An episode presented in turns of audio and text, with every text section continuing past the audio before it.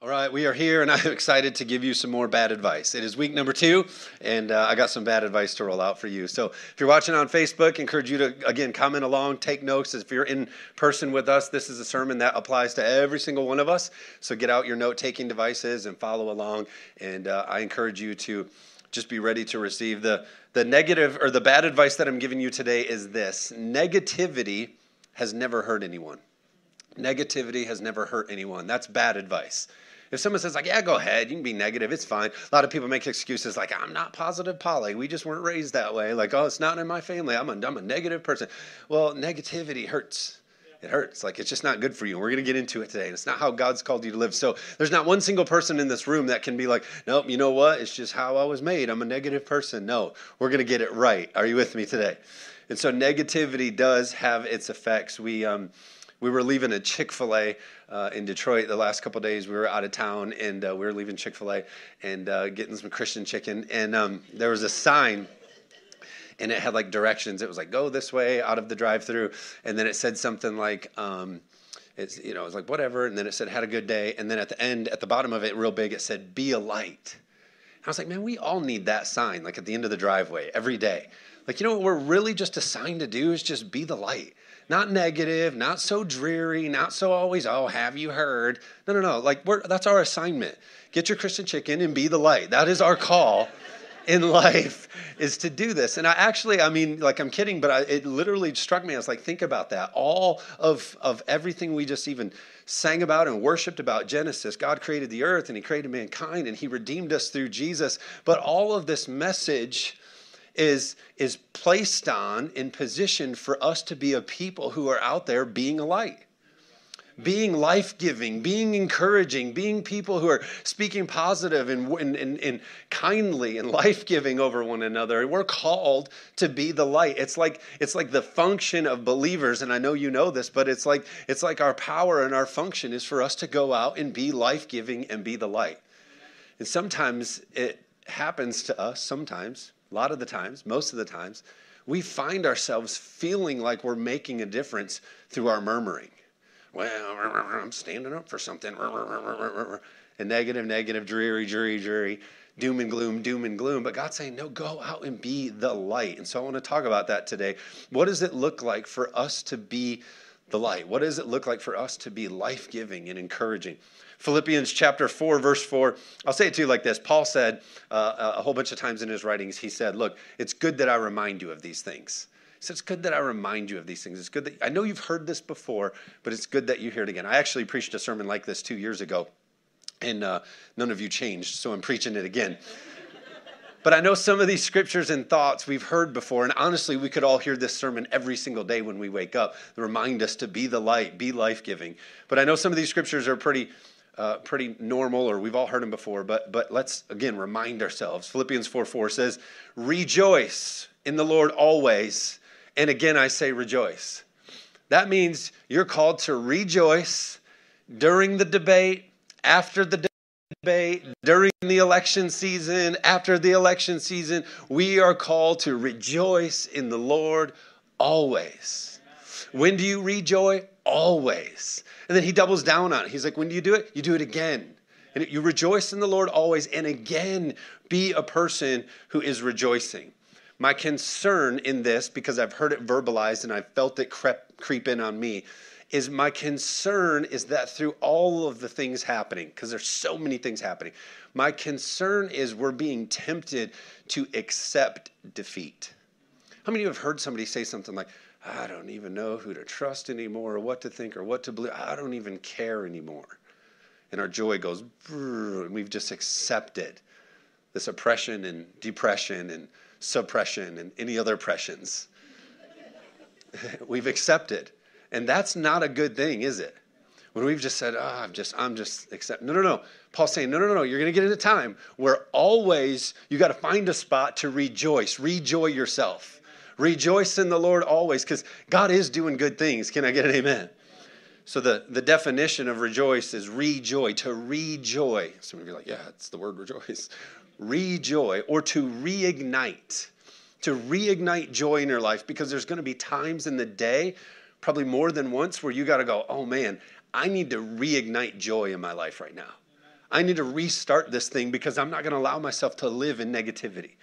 Another word uh, definition of it is to renew.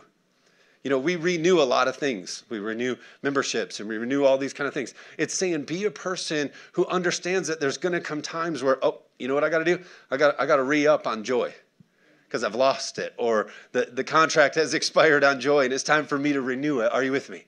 And so he's saying, make a conscious decision, Paul's saying, throughout your day to be a person who says, hold on, it's time to renew, it's time to reignite, it's time to rejoice in the Lord always. Paul says, make up your mind. Uh, I feel really kind of dumb giving you this point because it's so basic and it's right in front of our face. But have you ever noticed that the most negative people that you know live the most negative lives? Everybody's like, uh huh. But they're so negative about their spouse, they're so negative about their job, they're so negative about their kids. Every time you get around them, they're so negative about everything. And if you did a synopsis, synopsis I, I got it right, don't worry about it, of their life, you'd be like, man, they're so negative. Well, it's because every day they're sowing negativity, negativity, negativity. We all know this in Scripture. Uh, Proverbs 18 21 in the New Living Translation says, The tongue can bring death or life. Those who love to talk will reap the consequences. I love to talk, and I've reaped consequences by the way of my talking. I'm telling you, this scripture has never been more true than anything in the Bible. But how many you know, you've heard me say it before, that we're imitators of God, and God created the world, the scripture says, by using his words. He spoke things into existence and they came to be. We're imitators of God. The same thing happens in our life. The scripture saying, Be careful what you speak because what you say you're going to have. What's on your tongue is in your future. Your confessions matter to God. So when all we do is walk around negative, oh, this is negative, and this is going to happen, this is going to happen, and every time we get together, negative, negative, negative, all of a sudden you're going to find yourself in a very negative life. Can I get an amen? And God hasn't called us to be that way. Acts chapter 2, verse 42. Uh, it's a picture, and I'm going to read it to you here in a minute, but it's this picture of how the new church began to come together in the book of Acts, the New Testament church, and how we're called to live this out. It says this it said, They devoted themselves to the apostles' teachings, they were devoted to church in teaching in ministry. And it says, into the fellowship, to the breaking of bread in prayer. See, eating bread is in the Bible, guys. Carbs. The New Testament church pattern is sweets and prayer and sweets. When are you guys going to listen to me? Everyone was filled with awe at the many wonders and signs performed by the apostles. All the believers were together and had everything in common. They sold property and possessions to give to everyone who had need. Every day they continued to meet together in temple courts. They broke bread in their homes and ate together with glad notice glad, and sincere hearts, praising God and enjoying the favor of all the people, and the Lord added to their numbers daily who were being saved. The message version describes it like this Every meal a celebration, exuberant and joyful as they praised God. People in general liked what they saw. Every day their number grew as God added to those who were being saved. Isn't it interesting that the scripture said the gathering of Christians was a place that was joyful and life giving? And the scripture says exuberant, and they enjoyed the fellowship of one another. Could it be possible that God is still wanting Christians to be the most life giving, joyful? Are you with me? Our gatherings to not be places of judgment and scorekeeping and criticizing. Can I get an amen? And the scripture says they, that the Lord added to them Scripture says right here, it says people in general liked what they saw, right? So the outside is looking in, going, I like that. Uh, we were out of town, as I said. We were at a birthday party with Jess's family. And uh, how many of you know everybody's family has that one person that, you know, y'all kind of try to avoid? And, uh, and I love my mother in law, but there's just these. oh, no, it's not her. No, it's not her. But there, there's this person, and, and so you're kind of watching the party. And of course, I talk with everybody. I love everybody, and you should too. And I know you do. I'm not making a judgment. But how many you know you, there's that there's that one negative person? So oh, like oh, here they come. We're going to hear about it. Here they come, and then they come, and then here they. You're just like, oh, I got to get out of here. I need a shower. You know. Uh, My favorite scene, and I replay this in my mind uh, so much more than you would even want to know, but I forget the movie. It's like called Date Night or something. It has Steve Carell in it. And um, he's riding in a car with his wife, and she just keeps talking. And he's over it, and he's like, If you don't stop talking. And anyway, the scene in the movie, he just opens the door while it's going down the road, and he just falls out. because that's better than staying in the car and I get in so many conversations and I let myself out of the car when I'm listening to people. I just let myself out. And I feel better after in my mind I let myself out of the car, but I wonder if the world gets around the body of Christ and is just like, oh, they're so condemning, they're so negative, they're so judgmental. I would rather just let myself out of the car. Are you with me?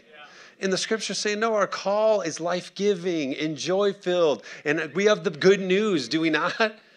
Oh, yeah, we're the people of the good news. We're always so negative. We're always so judged. No, we're missing it. It's important that we, we get it. Have you ever noticed this? That the most positive people live the most positive lives. You know, the people that are always like, oh, I just love my spouse. My kids are the best kids. Here, look at them. They get out the wallet and I love my kid. And their kids look crazy. You're like, you love those kids? Oh my God. Some people think that way. I don't think that way. They, they, just love everything. Oh my gosh, have you seen my cat? I love this cat. And they just love everything, love everything. But guess what? They also love their life. It's crazy how that works, right? When they, when, they're, when they set their sight on things that are life giving and encouraging, isn't it amazing how they actually get that in their life? John chapter 13, verse 35 in the New Living Translation says, Your love for one another will prove to the world that you are my disciples. Not the way that we're always getting each other, correcting each other, holding each other accountable. All that stuff matters. I'm, I'm, I'm for all of that stuff. But at the same time, if we just don't have love for one another, then the world's never going to see what we're into. Are you with me? The world's looking over at the church. Man, they don't even like each other. Why would I be a part of that? No, we need to be life giving and positive and affirming and for one another. Can I get an amen? Yeah, amen? We've all heard this statement before, but you can't live a positive life with a negative attitude. You can't live a positive life with a negative attitude. I'd say it to you like this You can't lead somebody to a positive life with a negative attitude We're trying to lead people to the cross. We're trying to be, because God and Chick fil A told us to be the light. How can we lead people to that if we're always negative? If we're always dark, if we're always gloomy, how can we lead anybody to that?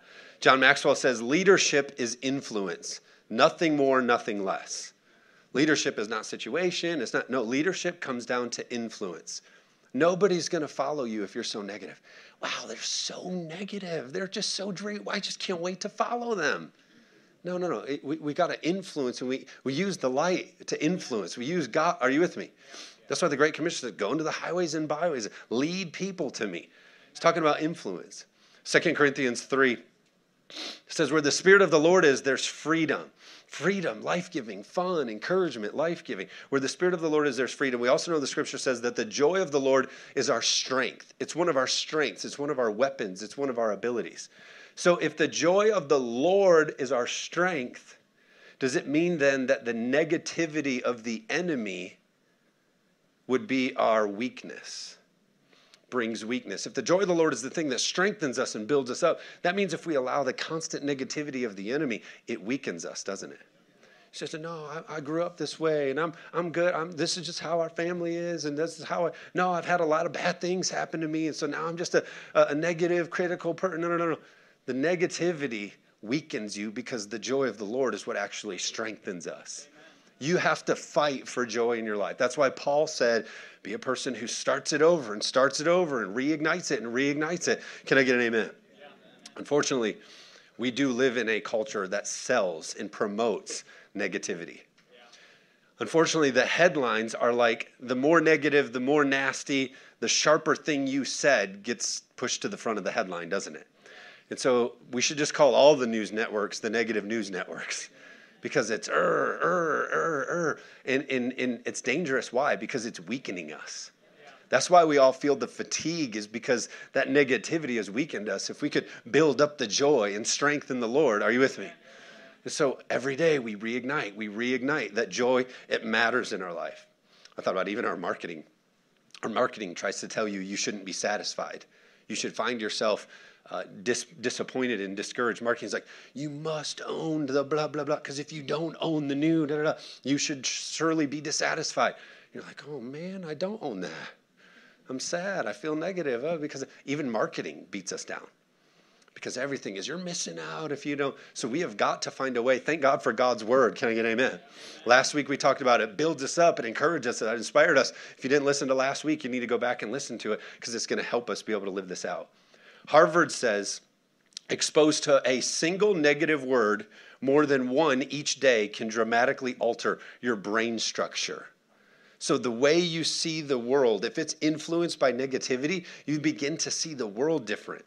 Do you know that you learn nine times faster through encouragement? You learn nine times faster through encouragement. And so we always say this people rise or fall to the level of our praise. If we talk about people up here, they get up to there. If we're always talking about people here, that's all they ever get to. And so nine times faster through encouragement. How I many know you don't like it when somebody says, hey, you haven't finished that yet, and your boss is just over there shouting at you about some things. You're not going to grow through that, but as soon as it comes in encouraging, hey man, hey man, what can I do to help you finish the good? Right? My son, I've noticed this with him, our kids, uh, same thing. When we're in the kitchen and we need them to do something, we yell across the house, hey, go get your shoes and your jacket and get blah, blah, blah, and we tell them all the things that they got to go do. Most of the time, they don't listen. Shocking, right? Like, I feel that. We have our prayer room open for. But I've noticed if I go into the room, if I go into where they are, hey bud, hey bud, you doing good? Yeah, hey, uh, hey bud, can you do a couple things for me? I need you to blah blah blah. Yeah, dad, cool. And he goes and do it. Why? Because it was life giving exchange. I got into his place. We had a conversation. I wonder how much the church is actually just shouting across to the world, hey, world, you need to get right. Rah, rah, rah, rah, rah. The world's like, ugh. Instead, if we could come in and go, hey, bud, what's up? How can I help you? How can we fix this thing? How can I be a part of your story? I'm not leaving you. I'm going to be at your side. How can we make this better? Are you with me? And so that, that that's our call. That's our assignment is, is to come in and, and, and call people to rise, but we got to do it in a life-giving manner. Uh, Proverbs 23, 7 uh, says this, as he thinketh in his heart, so he is.